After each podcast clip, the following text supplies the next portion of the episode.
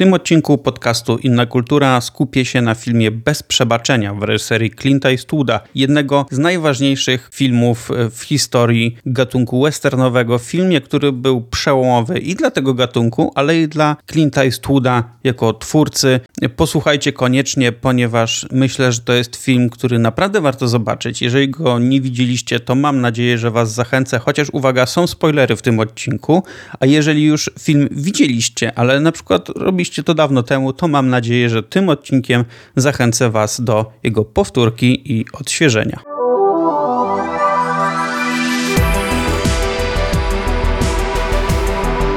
Podcast Inna Kultura to przede wszystkim emocje. W kinie, serialach i ogólnie pojętej popkulturze. Razem z moimi gośćmi oraz w odcinkach solowych szukam tego, co nas najbardziej w tym wszystkim napędza i fascynuje. Zapraszam, Jan Urbanowicz. Witajcie w kolejnym odcinku podcastu Inna Kultura. Tym razem odcinku solowym, w którym chciałbym opowiedzieć o pewnym filmie, do którego chciałem wrócić już w sumie od jakiegoś czasu, ale jakoś ciągle nie było kiedy i ostatnio coś mnie zainspirowało, żebym go sobie powtórzył i postanowiłem, że w ogóle chciałbym opowiedzieć o tym filmie, bo uważam, że jest jednym z takich lepszych filmów, przynajmniej lat 90. ubiegłego wieku, ale w swoim gatunku nawet jednym z najlepszych w ogóle, jaki powstał i też jednym z najlepszych filmów reżysera, który właśnie ten film stworzył. I chciałbym dzisiaj opowiedzieć trochę o filmie Bez Przebaczenia Clint'a Eastwooda z 1992 roku. Inspiracją do nagrania tego odcinka był serial dokumentalny, który jest dostępny na HBO Max. To jest serial mm, wydany z okazji stulecia Warner Brothers, które akurat przypada na ten rok. I tam jest taka historia generalnie tego studia, jak ono się rodziło, jak ono przechodziło przez kolejne etapy, no i jak doszło do tego momentu, w którym jest dzisiaj. I w jednym właśnie z odcinków, kiedy opisywana jest kolejna nowa era Warner Brothers. Był, był właśnie poruszony temat Clint'a Eastwooda, który to jest jednym z najbardziej i najmocniej związanych z Warner Brothers twórców. W zasadzie większość jego filmów, które e, wyreżyserował i, i, w których grał, były zrobione właśnie przez, e, przez to studio, więc to jest człowiek, który jest bardzo mocno związany z Warnerem. I myślę, że gdyby nie Eastwood, to w ogóle też e, studio miałoby zupełnie inny kształt dzisiaj. Na pewno jego filmy miały nie tylko olbrzymi wpływ na, na kino, na popkulturę, i, ale także właśnie na, na miejsce, gdzie te filmy y, powstawały. No i w jednym właśnie z tych odcinków jest o tym mowa, że, że Eastwood jest bardzo istotny i wspomniane jest też, jak istotny był sam film Bez Przebaczenia, który tak naprawdę otworzył Eastwoodowi pewną furtkę, nawet nie furtkę, a właściwie wielką bramę do tego, by być jednym z największych twórców Hollywood. Wcześniej był znany przede wszystkim jako świetny aktor. Oczywiście Bez Przebaczenia nie jest pierwszym filmem w jego reżyserskim dorobku, ale można bez problemu powiedzieć, że jest jednym z najistotniejszych. Tak naprawdę Bez Przebaczenia to jest film, który bardzo umocnił jego E, i tak już bardzo mocną pozycję jako aktora, ale e, w zasadzie jest takim trzonem jego pozycji reżysera, ponieważ wcześniej on nie był zbyt doceniany jako właśnie ta postać w filmie, nie był zbyt doceniany w Hollywood. Tak naprawdę nie był też brany do końca na poważnie jako reżyser swoich filmów. Ale dopiero gdy stworzył bez przebaczenia, to wtedy jakby został, powiedzmy, że tak powiem, zaakceptowany przez cały ten, przez całą tą śmietankę e, największych twórców e, amerykańskiego kina. O bez przebaczenia można śmiało powiedzieć, że nawet dziś, po wyreżyserowaniu wielu ważnych i docenianych oraz nagradzanych filmów, które stworzył Eastwood, Y, Bez przebaczenia jest jednym z najbardziej ambitnych jego projektów, ponieważ on bardzo chciał się tam rozliczyć i z gatunkiem, i z pewnymi takimi y, normami y, gatunkowymi, ale także trochę z taką swoją przeszłością, ze swoimi rolami, o czym jeszcze powiem, ale uważam, że to jest taki pomimo, że bardzo lubię późniejsze filmy także Eastwooda i przede wszystkim jego filmy pod kątem reżyserii, to bez przebaczenia jest mi bliskie, ponieważ jeżeli już słuchaliście mnie wcześniej, to wiecie, że jednym z gatunków, który mnie jakby ukształtował jako y, widza filmowego jest właśnie western. Ja westerny uwielbiałem, kiedy byłem y, dzieckiem, uwielbiałem je oczywiście też w dorosłym życiu. Nadal je bardzo lubię, lubię te nowe westerny, które się pojawiają, więc Bez Przebaczenia było jednym z takich pierwszych y, westernów, które zmieniają w ogóle to podejście. Też jeszcze o tym trochę powiem, ale przejdę do tego za, za kilka chwil. To jest bez wątpliwości po prostu jeden z najważniejszych filmów tego gatunku, jeśli weźmiemy pod uwagę te ostatnie nie tylko 30 lat, ale myślę, że w ogóle całą historię westernu, jak e, ten gatunek się zmieniał na przestrzeni lat, na przestrzeni wieków w zasadzie, to na pewno bez przebaczenia Clint'a Eastwooda jest jednym z takich kamieni milowych, które potem kształtowały późniejsze kino e, właśnie z tego gatunku. E, dziś Eastwood ma 93 lata, kiedy mm, tworzył bez przebaczenia miał lat 60, w zasadzie kiedy skończył, bo film jeszcze tworzył chwilę wcześniej. Więc gdy tak na to spojrzymy i na jego filmografię i na jego jakby historię jako y, twórcę, ale nie tylko jako reżysera, ale także jako aktora, to można śmiało powiedzieć, że jego najlepszy okres właśnie jako twórcy przypada tak naprawdę na wiek, można by dla nasze realnie powiedzieć wiek emerytalny, no bo on już dopiero od, od 60 zaczął naprawdę tworzyć takie poważne i mocno ambitne, ale także duże kino, więc to, e, to jest po prostu wielki szacun, że w wieku 60 lat on w zasadzie wywraca wszystko do góry nogami. Jego kariera e, nabiera takiego rozpędu, że był taki moment, że w zasadzie co roku albo co dwa lata pojawiał się kolejny film w reżyserii Clint'a Eastwooda, Kolejny film był naprawdę ogromnym przedsięwzięciem i kolejny zdobywał wiele, ale to wiele nagród, przede wszystkim Oscarów, w tym za i najlepsze reżyserie, i najlepsze filmy, za, najlepszych, e, za najlepsze, najlepsze role, więc e, za scenariusze to, to jest naprawdę niebywałe, to jest chyba ewenement, jeśli chodzi o, o hollywoodzkich twórców, to można powiedzieć, że Clint Eastwood jest wyjątkowy. W zasadzie Clint Eastwood to jest też taka marka, to i tak by było za mało powiedziane, gdybym go tak nazwał. To jest po prostu taka ikona, legenda yy, całego Hollywood i to jest człowiek, który przed, przez różne etapy tego, przez różne etapy właśnie yy, Hollywoodu, amerykańskiego kina, przez rozmaite trendy, rozmaite gatunki.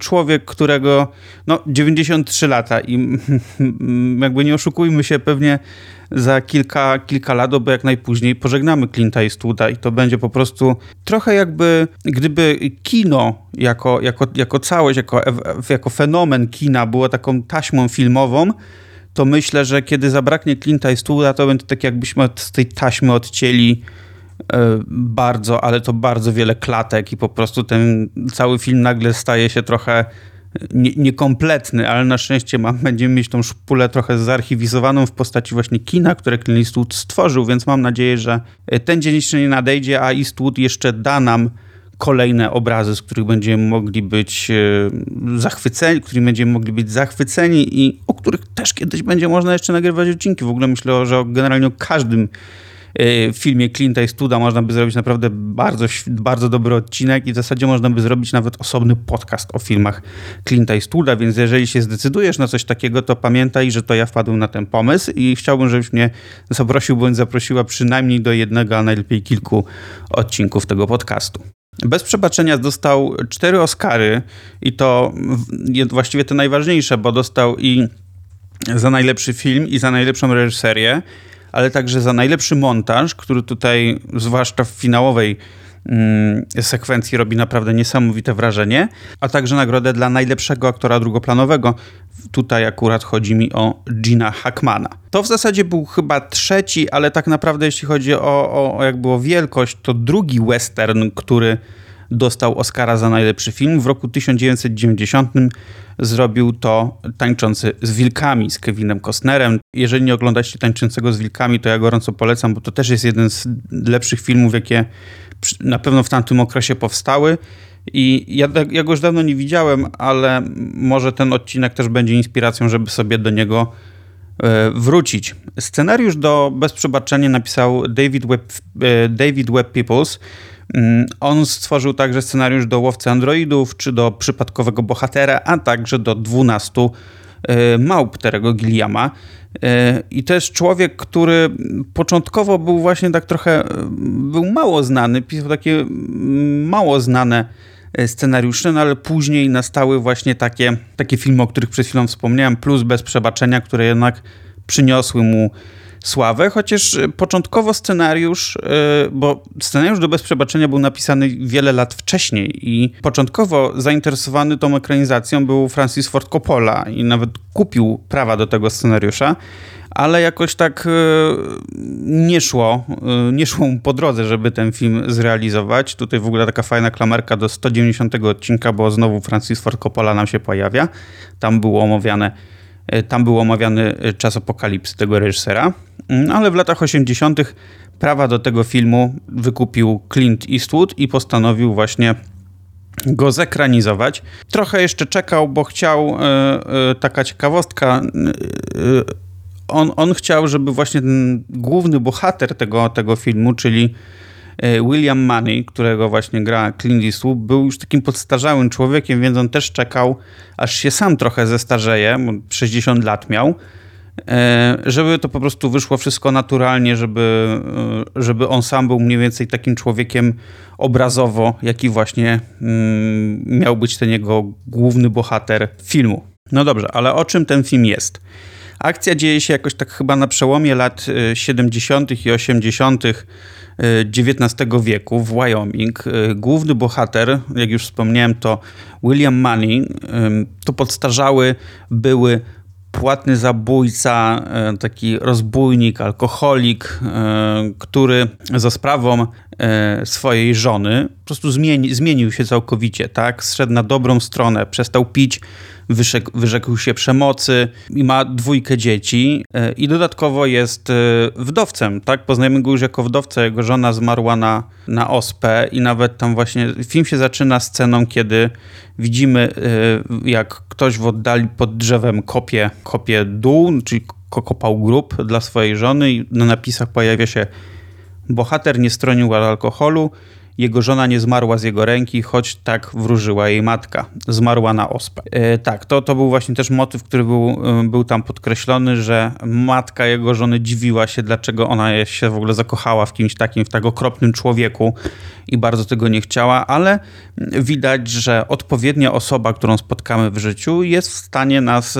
zmienić. No i to pokazuje właśnie bohater Money, który to po prostu staje się innym człowiekiem, tak? Zajmuje się rolą. Tutaj poznajemy go też jako człowieka, który tam zajmuje się świniami i wpada tam w ogóle w to, w to błoto, więc tak całkowicie zerwał z tą swoją, swoją przeszłością. Ale tak naprawdę nie od tego zaczyna się film. Film rozpoczyna się sceną, w której dwójka a w zasadzie jeden z kowbojów, y, który znajduje się w domu publicznym, w domu uciech w jednym z, miasteczek, których potem będzie, w którym się potem będzie działa właściwie cała akcja, poczuł się urażony przez jedną pracownik seksualnych i po prostu bierze nóż i kaleczy jej twarz. Jego, jego tam przyjaciel y, czy partner go zabrał, ale też y, właściciel tego przybytku ich skuł, poszedł po szeryfa. W tej roli właśnie e, jest Gene Hackman wspomniany, szeryfa małego Billa, który początkowo chce tylko wychłostać tych dwóch mężczyzn, którzy właściwie przede wszystkim jednego, ale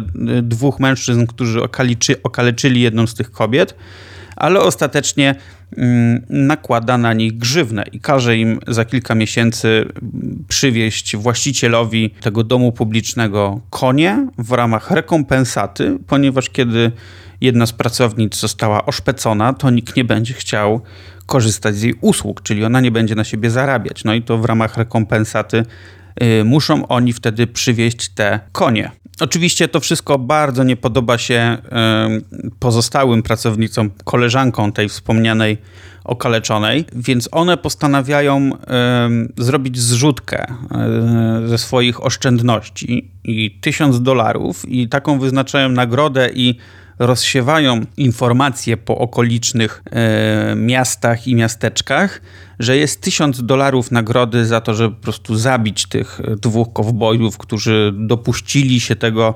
strasznego i niegodnego czynu. I taka informacja dociera między innymi właśnie do y, Williama Maneya, który ostatecznie też postanowi się wybrać na to polowanie.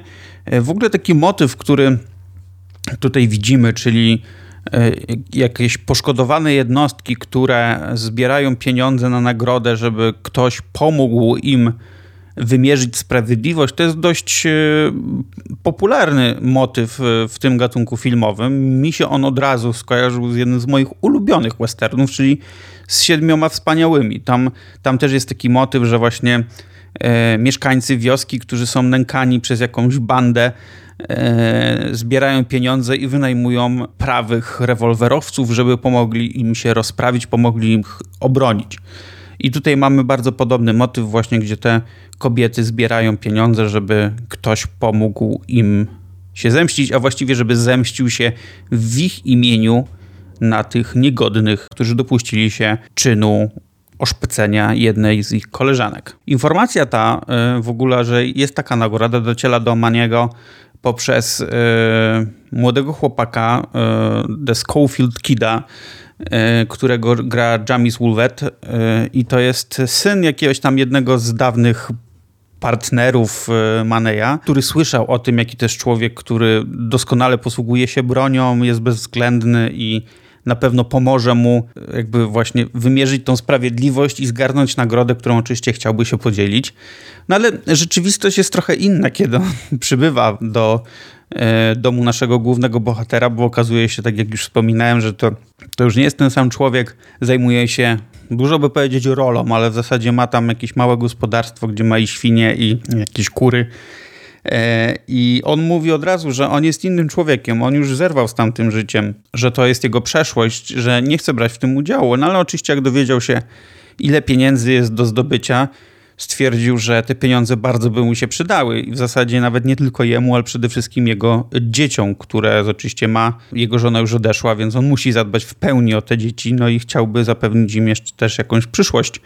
A wiadomo, że w tamtych czasach tysiąc dolarów to była naprawdę spora suma, która mogłaby się przydać. Oczywiście na pół czy 500 dolarów w dalszym ciągu niezła e, nagroda. I ostatecznie decyduje się, żeby pojechać e, na to, chociaż nie od razu. E, te, też nie jest tak, że on od razu z tym Schofield Kidem jedzie, tylko dopiero później do niego dochodzi, że jednak chciałby te pieniądze i odwiedza swojego dawnego e, wspólnika, swojego przyjaciela Neda, którego tutaj gra Morgan Freeman w świetnej roli drugoplanowej i opowiada mu właśnie o tych pieniądzach, no i Ned mówi, że okej, okay, dobra, to ja, ja ci pomogę, ponieważ nadal, e, nadal dobrze posługuje się bronią, więc chcę, chcę mu pomóc, zwłaszcza kiedy widzi e, Maneja w jakim jest stanie, to jest nadal człowiek, to jest już stary człowiek, który ledwo wsiada na konia, albo łatwo z tego konia spada, więc myśli sobie, że no dobra, chyba on jednak będzie potrzebował mojej, e, mojej pomocy. No i oczywiście w, e, w, oni decydują się właśnie, żeby, żeby wyruszyć. Poza wspomnianym Morganem Freemanem,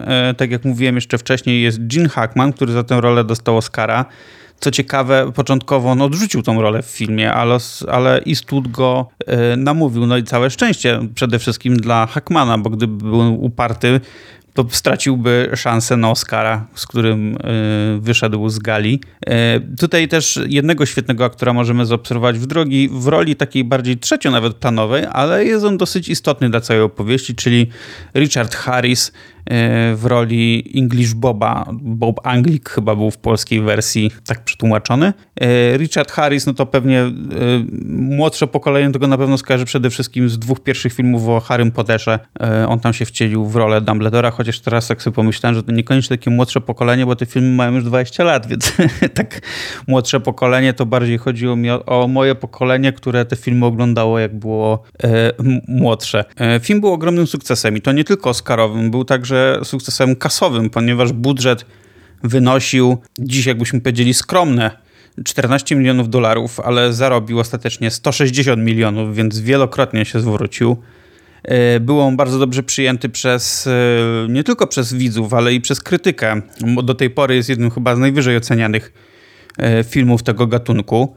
Mi się bardzo podoba, że Eastwood wraca w ogóle do tego gatunku, do, do westernu, bo on w swoich wcześniejszych filmach, znaczy ogólnie w latach swojej takiej trochę filmowej młodości, był kojarzony no, z, dwoma, z, dwoma, z dwoma gatunkami, z dwoma rolami przede wszystkim. Pierwszy to jest Brudny Harry, czyli policjant, który mm, najpierw strzela, później zadaje pytania. E, jedna z jego takich no, kultowych ról i które ukształtowały na pewno jakąś jego pozycję jako aktora, ale także Eastwood jest znany przecież z westernów, tak, bo zagrał nie tylko w tej najsłynniejszych jego rolach, czyli jako bezimienny w trylogii Dolara e, Sergio, Sergio Leone, czyli w tych spaghetti westernach, e, ale także wcześniej grywał w serialu, e, w którego, przepraszam, teraz nazwy nie pamiętam, a zapomniałem sobie zapisać. I grał w serialu właśnie westernowym. To taki, taki rodzaj serialu, serialu, jak na pewno pamiętacie, jeżeli oglądaliście E, dawno temu w Hollywood Quentina Tarantino, to właśnie postać grana przez Leonardo DiCaprio to też był taki aktor, który grywał w tych e, westernach, e, tasiemcach i tam zawsze ci rewolwerowcy byli tacy prawi, było ładne pokazanie między dobro, dobro a zło. Oni zawsze byli pokazy, tak romantyzowani, pokazywani w tym świetle, że są takimi dobrymi ludźmi, mimo że zabijają innych. Sam William Money myślę, że bazuje też trochę e, na postaci właśnie Brudnego Harego, ponieważ wcześniej był on tym takim twardym facetem, który, tak jak wspomniałem, najpierw strzela, później zadaje pytania. I, i właśnie takim bohaterem trochę był William Money, zanim go poznaliśmy, tak? Czyli był takim po prostu wystarczyło mu źle wpaść w oko i można było stracić życie. Był brutalny, był, a niestety może nie tak jak Brudny Harry, Brudny Harry tak nie, nie robił, ale później się dowiadujemy, że też y, mordował kobiety, dzieci, zabijał dla pieniędzy tylko i wyłącznie, albo dla, dla frajdy. Oczywiście pod kątem, y, pod wpływem kobiety zmienił się, stał się lepszym człowiekiem i, i on to cały czas podkreśla i wielokrotnie możemy to usłyszeć właśnie w filmie, że on się zmienił, już nie jest tym samym człowiekiem, nie chce wracać do tamtego, nawet nie bierze alkoholu do, e, do ust, ponieważ wie, że dla niego alkohol może równać się po prostu to przebudzenie tej jego mrocznej strony, od której chce uciec, której nie chce już pamiętać.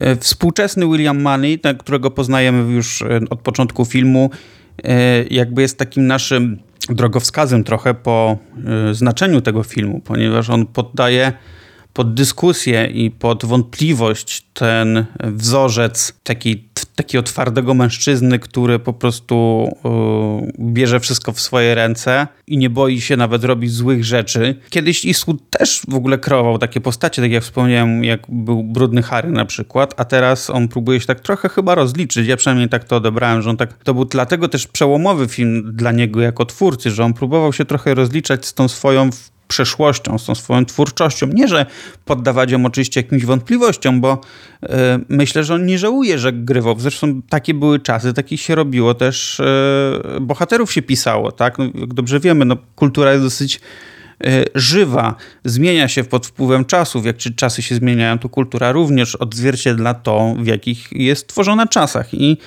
tu trochę zmieniał ten kierunek i myślę, że mm, dlatego też tak mocno mówił w, w Bez Przebaczenia o tym takim moralnym zakazie zabijania, y, moralnym zakazie przemocy, nie powinno się tego robić, a ludzie, którzy robią takie rzeczy, powinni zostać y, ukarani po prostu. Y, nie powinno się krzywdzić ludzi bez powodu, ale jeżeli ktoś krzywdzi innych, no to zasługuje na na karę. I to też jest, było mocno w tym filmie podważane, między innymi mm, postać e, właśnie grana przez Gina Hackmana, czyli Mały Bill. On tam przecież e, jest stróżem prawa, on gra szeryfa, on powinien karać ludzi e, za to, którzy, za, karać ludzi, którzy dopuszczają się złych czynów, tak jak właśnie ci wspomniani wcześniej dwaj kowboje, którzy okaleczają jedną e, z pracownic tego domu publicznego i wszyscy, e, łącznie z tymi koleżankami, ale tak, także inni myślą, że oni zostaną wręcz powieszeni od razu, tak? zostaną ukarani, zostaną pozbawieni życia za coś takiego. A oni początkowo mają najpierw dostać chłostę i, i jedna z kobiet się dziwi, że jak to, że coś takiego, za pocięcie twarzy oni dostaną tylko chłostę, a ostatecznie oni nawet chłosty nie dostają, tylko są zmuszeni do tego, żeby zapłacić, żeby spłacić to w postaci mm, koni, które mają tam za kilka miesięcy przywieźć do do Chudego. Chudy to jest właśnie właściciel tego e, domu publicznego i to będzie po prostu wyrównanie całej sprawy. No i jak wiemy, już wcześniej mówiłem, od tego wychodzi właśnie pomysł tej nagrody i znalezienia ludzi, którzy zemszczą się i zrobią porządek z tymi dwoma przestępcami. E, bez przebaczenia oczywiście wpisuje się w gatunek westernu, ale tak w zasadzie jest takim trochę antywesternem. To jest tak zwany western rewizjonistyczny, czyli podda poddaje wątpliwość wartości przypisywane takim klasycznym westernom, czyli taki wyraźny podział na to dobro i zło, konflikt cywilizacji z naturą i, i tą obecność, tak jak wspominałem, takich honorowych rewolwerowców, którzy przecież oni mordują, ale oni mordują w dobrej sprawie. Właśnie w Bez Przebaczenia to wszystko nie jest takie czarno-białe. Tu człowiek, który mordował, yy, zabijał i dopuszczał się bardzo złych czynów, teraz mówi, że on już taki nie jest, on tego nie chce robić, to jest złe. To nie jest dobrze robić takie rzeczy. I nawet kiedy w jednej ze scen zostaje pobity, on nie chce nic z tym robić, on się nie broni nawet, on, on nie chce walczyć. On, on uważa, że on już nie jest tym człowiekiem, nie będzie brać udziału w burdach, nie będzie uciekał się do przemocy, ponieważ wie, co się może z tym, e, z tym wiązać. Ten film jest takim w zasadzie filmem krytycznym, e, trochę krytykującym te właśnie klasyczne podejście westernowe, stara się zerwać z tym romantyzowaniem e, dzikiego zachodu, takie jakie właśnie było kiedyś. E, Dziki Zachód, to wiecie, to był taki w kinie, zwłaszcza tym lat 40., lat 50., 60., to Dziki Zachód to taki dobry czas, kiedy Ameryka się rodziła, kiedy dobrzy kowboje walczyli ze złymi Indianami, kiedy E, dobrzy rewolwerowcy mordowali złych bandytów. I wszystko było cudowne, preria, e, ludzie zjeżdżali się z całego świata do Ameryki, potem podróżowali właśnie na zachód, gorączka złota, amerykański sen i po prostu rodzenie się wspaniałej cywilizacji. E, a oczywiście to tak nie wyglądało, przynajmniej nie do końca, ponieważ no, to był bardzo trudny czas, to były bardzo brudne i nawet powiedziałbym, że mroczne czasy dla, dla Ameryki jako, jako, jako takiej, tak, w sensie jako państwa, które tam powstawało. No, to, to, to nie był jakiś tam cudowny, wspaniały okres, który, któremu można wznosić tylko i wyłącznie pomniki. To było coś naprawdę momentami wstrząsającego i nie powinno się właśnie tak tylko mówić w, taki, w takich superlatywach o tym okresie. I właśnie ten film zrywa trochę z tym romantyzowaniem, ale składa jednocześnie też hołd jakimś takim wielu elementom gatunków westernu, czyli mamy tego rewolwerowca, yy, mamy mściciela, mamy starzejącego się bohatera, tak? To też nieraz było na przykład w filmach z Johnem Wayne'em, kiedy to był człowiek, który już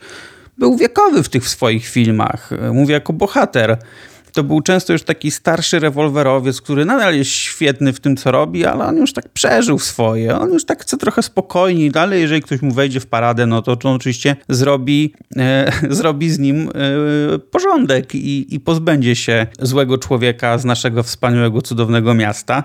I tutaj oczywiście też takie, takie elementy widzimy, ale jednak w głównej mierze bez przebaczenia e, naprawdę próbuje się rozliczać z tym klasycznym podejściem westernu do wychwalania dzikiego zachodu i tutaj to widać bardzo wyraźnie. Roger Ebert, e, jeden z największych krytyków e, filmowych e, wszechczasów, przynajmniej tych czasów, odkąd istnieje kino, w moim, w moim odczuciu to jest największy, był. największy krytyk filmowy i, i zawsze jak, jak, jak wracam do jakiegoś starszego filmu, to zaglądam sobie do jego recenzji, bo jestem ciekaw, jak on pisał o, o, danych filmach i jakie miał na nich, e, jakie miał o, ich, o nich zdanie. I e, Roger Ebert w, we wstępie do swojej recenzji do filmu napisał tak. Akcja bez przebaczenia Clint'a Eastwooda rozgrywa się w momencie, gdy Stary Zachód nabierał nowego wymiaru. Zawodowi rewolwerowcy stali się tak zagrożonym gatunkiem, że dziennikarze śledzą ich w poszukiwaniu historii. Mężczyźni, którzy spali pod gwiazdami, teraz budują sobie domy. William Money, znany złodziej i morderca, utrzymuje się z hodowli świń. Brutalny zachód z legendy żyje we wspomnieniach mężczyzn, którzy w 1880 roku dołączają do klasy średniej.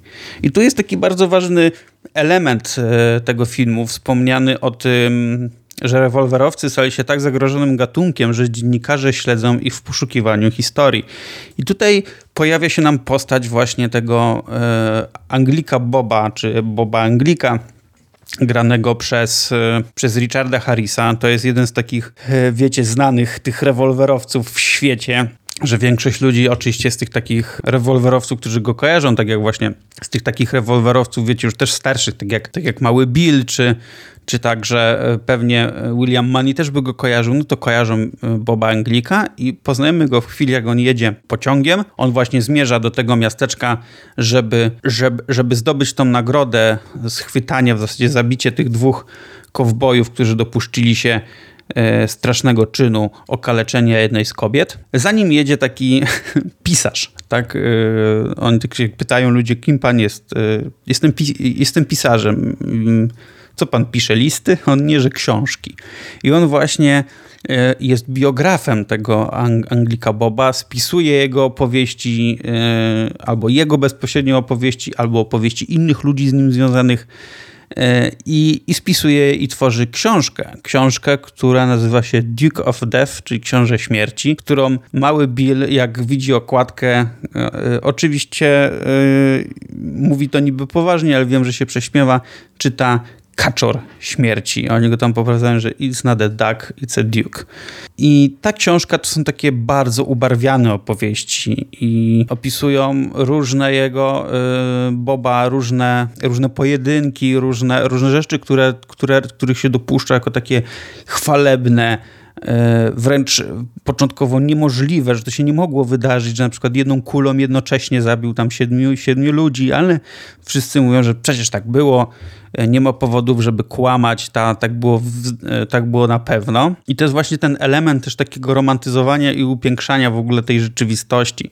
Podobnie jest w ogóle z tą historią odnośnie pocięcia twarzy, ponieważ E, oczywiście ta jedna z kobiet została e, okaleczona, została jej tam pocięta twarz, ale tak koniec końców skończyło się na tym, że ona ma po prostu liczne blizny, ale nic jakby więcej, tak? A tam w pewnych momentach, kiedy mm, Schofield Kid przyjeżdża do, do Maniego i opowiada o tej historii, to mówi, że pocięli jej twarz, e, wyłupali jej oczy, obcięli jej ręce i piersi, nie? I tam wszyscy są przerażeni po prostu, jak to słyszą i pierwsze, o czym myślą, to, że faktycznie trzeba wymierzyć sprawiedliwość i zabić tych łajdaków, którzy dopuścili się czegoś takiego. Więc e, widać tutaj, że czasami nie do końca e, sami ludzie nie wiedzą, co jest faktem, a co jest fikcją i tutaj też następuje też takie rozliczanie się z tym, bo jest taka scena, kiedy ten English Bob zostaje przez małego Billa e, skatowany i zamknięty w areszcie. I w tym areszcie siedzi też właśnie ten, bio, ten jego biograf, tylko że nie jest tam zamknięty w celi, a siedzi gdzieś obok. E, no i kiedy mały Bill czyta tą opowieść, jedną z tych opowieści o, o Bobie, która jest w książce, e, mówi do tego biografa, że to w ogóle nie tak było. On, on był w tym, on był w, w, wtedy w tym miejscu, gdzie się to wydarzyło i to wyglądało zupełnie inaczej. I on opisuje mu, jak to wyglądało naprawdę. I opisuje, że to zwycięstwo Boba było tak naprawdę czystym fartem, a jednocześnie nie pokazywało, tak jak w książce, że Bob był takim rycerzem w złotej zbroi na białym koniu, tylko on tam w zasadzie zastrzelił niewinnego, nie, znaczy nie niewinnego, tylko nieuzbrojonego człowieka. To w zasadzie on sam się też dopuścił takiego czynu, który był e, haniebny i nieczysty.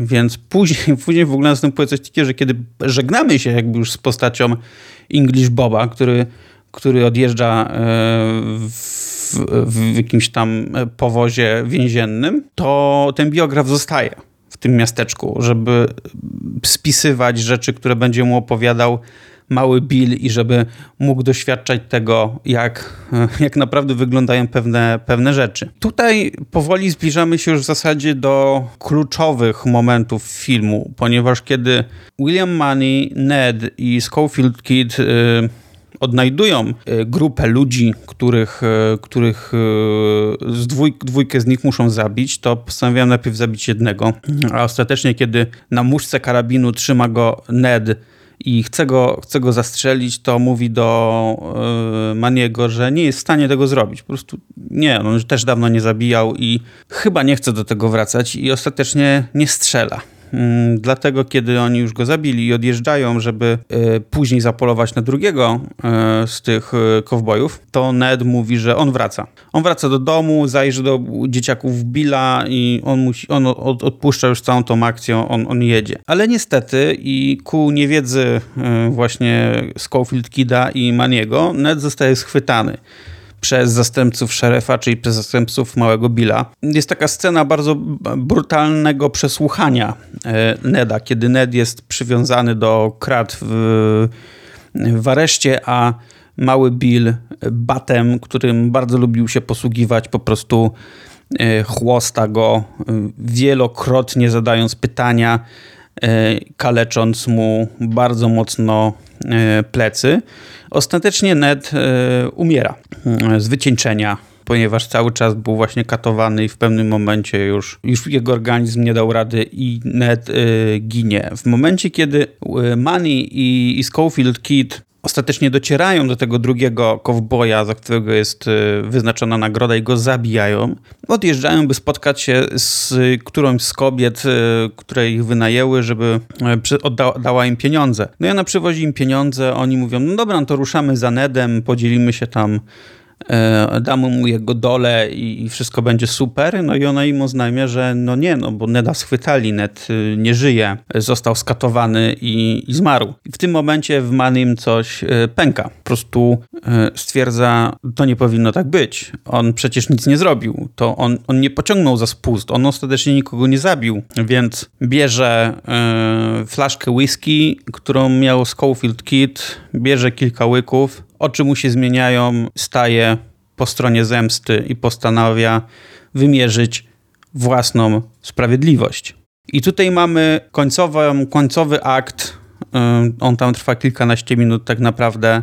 To już jest y, tylko i wyłącznie stary William Money, który powraca po latach nieobecności, który jest w stanie zabić każdego, żeby tylko wymierzyć sprawiedliwość i pomścić śmierć swojego przyjaciela, który jeszcze na dodatek został publicznie upokorzony, ponieważ jego ciało zostało włożone do trumny, wystawione przed e, salon z napisem, że tak kończą mordercy i żeby się strzec. I tutaj, e, tutaj jest ta sekwencja w ogóle świetnie nakręcona, ponieważ ona jest sekwencją de facto akcji, ale jest taką spokojną, mrocznie nakręconą, wspaniałe kadry i czasami nawet tylko e, kątem wychodzi coś nam w kadrze, e, co niby jest za kamerą, ale już wiemy, co się wydarzy. Mimo, że nie mam takiego poglądu sytuacji, to już wiemy. I to jest, to jest coś, czego Eastwood się chyba nauczył też od, od swoich mentorów, czyli między innymi od, od Dona Sigela i Sergio Leone, E, których później jeszcze uhonorował w napisach końcowych. E, nie ma tutaj szybkich cięć ani jakiejś bezsensownej przemocy. Tutaj wszystko jest wyrachowane i wyliczone do ostatniej sekundy, ponieważ e, William Money wchodzi do salonu, gdzie wszyscy mm, gdzie mały Bill zgarnął ludzi, którzy mieli mu pomóc w poszukiwaniach właśnie Maniego i, i Schofield Kida, żeby, żeby ich dorwać. No i on po prostu pierwsze co robi Eastwood to wchodzi, pyta się, kto jest właścicielem tego, tego przybytku, wychodzi chudy, no i zostaje zamordowany. E, później mm, zostaje zraniony mały Bill i wiele innych osób, które chciały jakby zabić Maniego, ale on oczywiście jest świetny w tym, co kiedyś robił i widać, że wciąż stary zawodowiec wciąż pamięta swoje ruchy i po prostu szybko roz, rozprawił się z tymi, którzy mu zagrażali, a reszcie powiedział, że jeżeli ktoś nie chce zginąć, to niech wychodzi tyłem, no i oczywiście praktycznie cały salon wyszedł. To jest coś niesamowitego i to jest bardzo niezwykła ta przemiana, można by powiedzieć, że to do końca nie jest przemiana, a w zasadzie nawrót tej naszej mrocznej strony, od której staraliśmy się uciec E, Money zamienia się tutaj w człowieka bezwzględnego, który niczego się nie boi i Eastwood stworzył w ogóle tą, tą kreację niesamowicie. Przez cały film w zasadzie uwierzyliśmy, że on już nie jest tym człowiekiem, że jest starcem, który nie jest w stanie trzymać broni. Ma, nawet w początkowych e, sekwencjach jest coś takiego w filmie, kiedy on już decyduje się, że on pojedzie faktycznie, żeby odebrać tą nagrodę i zabić tych, tych łotrów. To wiecie, e, taki klasyczny, klasyczna scena, kiedy stawia sobie puszkę w jakiejś odległości i zaczyna zaczyna do niej strzelać i w ogóle nie jest w stanie trafić z rewolweru w tą puszkę. I dopiero jak poszedł po strzelbę, to taki zirytowany już podchodzi, wali ze strzelby, zestrzeliwuje tą puszkę od razu.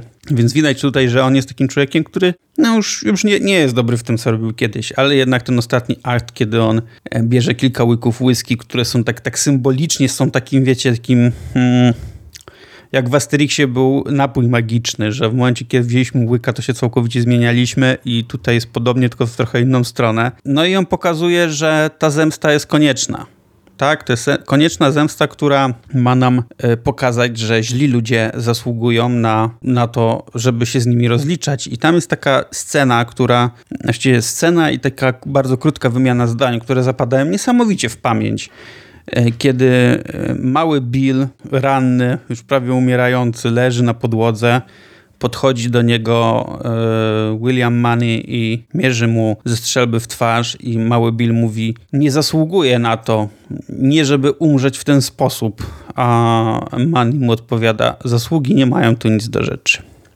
I to jest niesamowicie mocna scena, ale w rzeczywistości e, te zasługiwanie na, na coś, na jakiś los, to w zasadzie jest istota całości, bo pomimo tego, że Ned nie zasługiwał na to, żeby go skatować i e, ta kobieta, która została okaleczona też na to nie zasługiwała, no to Manny widzi, że wszyscy inni zasługują na to, żeby ich tak potraktować i w zasadzie też taka równowaga moralna, gdzie ostatecznie dobro zwycięża zło. Mimo, że to dobro E, w postaci Williama Maniego jest też takie trochę wątpliwe, ale jakby on robi dobrą rzecz. On ludzi, którzy zabili niewinnego człowieka, w tej postaci, w, ty, w tym przypadku Neda, karze śmiercią. I to jest takie esencja westernu tak naprawdę. I pomimo tego, że tak jak mówiłem, ten anty-western, który jest, y, którym jest bez przebaczenia, również ma te elementy klasycznych filmów tego gatunku, czyli właśnie musimy pokonać zło dobrem. Tutaj to dobro ma trochę inną twarz, ale koniec końców liczy się właśnie to, że dobro zwycięża zło. No i to tyle. E, myślę, że ja już wyczerpałem temat ze swojej strony. Na pewno nie powiedziałem o tym filmie wszystkiego, ale to, co teraz, to jest wszystko to, co mi przychodziło do głowy, e, kiedy ten film sobie powtarzałem. Wiele lat już nie oglądałem, ale myślę, że to jest coś, do czego warto wracać, ponieważ to jest jeden z najlepszych filmów Clint'a Eastwooda. E, I tak jak już wspominałem wielokrotnie, bardzo dla niego przełomowy. Przełomowy też dla e, gatunku, ponieważ takich neo-westernów w późniejszych czasach powstało bardzo wiele i to bardzo dobrych. E, to jest też film ważny dla Warner Brothers. Jeżeli nie wiem, kiedy ten odcinek będzie, będzie wypuszczony, ale w drugiej połowie sierpnia w ramach obchodów stulecia Warner Brothers w tym roku dużo filmów klasycznych właśnie tego studia wraca na ekrany kin w różnych seansach, w różnych miastach. I wiem, że w drugiej połowie sierpnia ten film również miał się pojawić na dużym ekranie. Nie wiem, czy ten odcinek zdąży wyjść do tego czasu, ale gdyby w momencie, kiedy on będzie wychodził i jeszcze gdzieś namierzycie te seanse, że one jeszcze gdzieś będą dostępne, to koniecznie idźcie i obejrzyjcie sobie właśnie bez przebaczenia, bo na dużym ekranie to robi naprawdę niesamowite wrażenie. Ja kiedyś miałem okazję oglądać w ramach jednego DKF-u y, ten film właśnie w kinie i naprawdę, naprawdę perełka, bo tam są znakomite zdjęcia i bardzo dobry montaż, zwłaszcza tak jak wspominałem w tych końcowych e, sekwencjach. E, jeszcze jedna taka drobnostka, właściwie dwie. E, główny motyw muzyczny, mimo że muzyka do tego filmu została napisana przez Liniego House'a, który też wielokrotnie później z Eastwoodem współpracował, to taki główny motyw, który pojawia się na początkowych napisach i na takich napisach końcowych, które też wizualnie się bardzo ładnie spinają, został napisany przez samego Eastwooda, który również lubi komponować muzykę i tutaj stworzył właśnie taką melodię e, na rozpoczęcie i zakończenie swojego filmu, a na napisach końcowych, kiedy już kończy się, e, kończą się napisy, też powstaje, jest, widzimy taki, e, taką sentencję dla Sergia i Dona. To jest hołd Eastwooda dla dwóch twórców, dla dwóch reżyserów, którzy ukształtowali i jego jako twórcę, ale też jego jako postać, jako ikonę kina, jako aktora, czyli mowa tutaj o e, Don, Donie Sigelu, to jest m.in. reżyser Brudnego Harego czy Ucieczki z Alcatraz oraz oczywiście Sergio Leone, e, który mm, zaangażował Eastwooda do swojej trylogii Dolara, która stała się już klasykiem westernu, spaghetti westernu, a także częściowo westernu rewizjonistycznego. Tym samym e, dziękuję Wam bardzo za słuchanie. Mam nadzieję, że spodobał Wam się ten odcinek solowy. Jeżeli tak, dajcie jakiś komentarz, dajcie jakiś feedback, ponieważ ja mam plan, żeby robić też takie odcinki solowe, w których będę się skupiać na jakichś filmach, które na mnie zrobiły wrażenie teraz bądź kiedyś, które są dla mnie istotne i gdzie mógłbym tak sam trochę popowiadać. Wiadomo, jest to trochę trudniejsze niż, niż dialog, niż odcinek z gościem, ale jeżeli uważacie, że, że mi to wyszło i że się w tym sprawdziłem, koniecznie dajcie mi znać. Yy, przyjmę każdą, każdą krytykę i, i co? I postaram się, żeby takie odcinki wychodziły mi jak najlepiej. Dzięki i do usłyszenia w kolejnym kolejnym odcinku.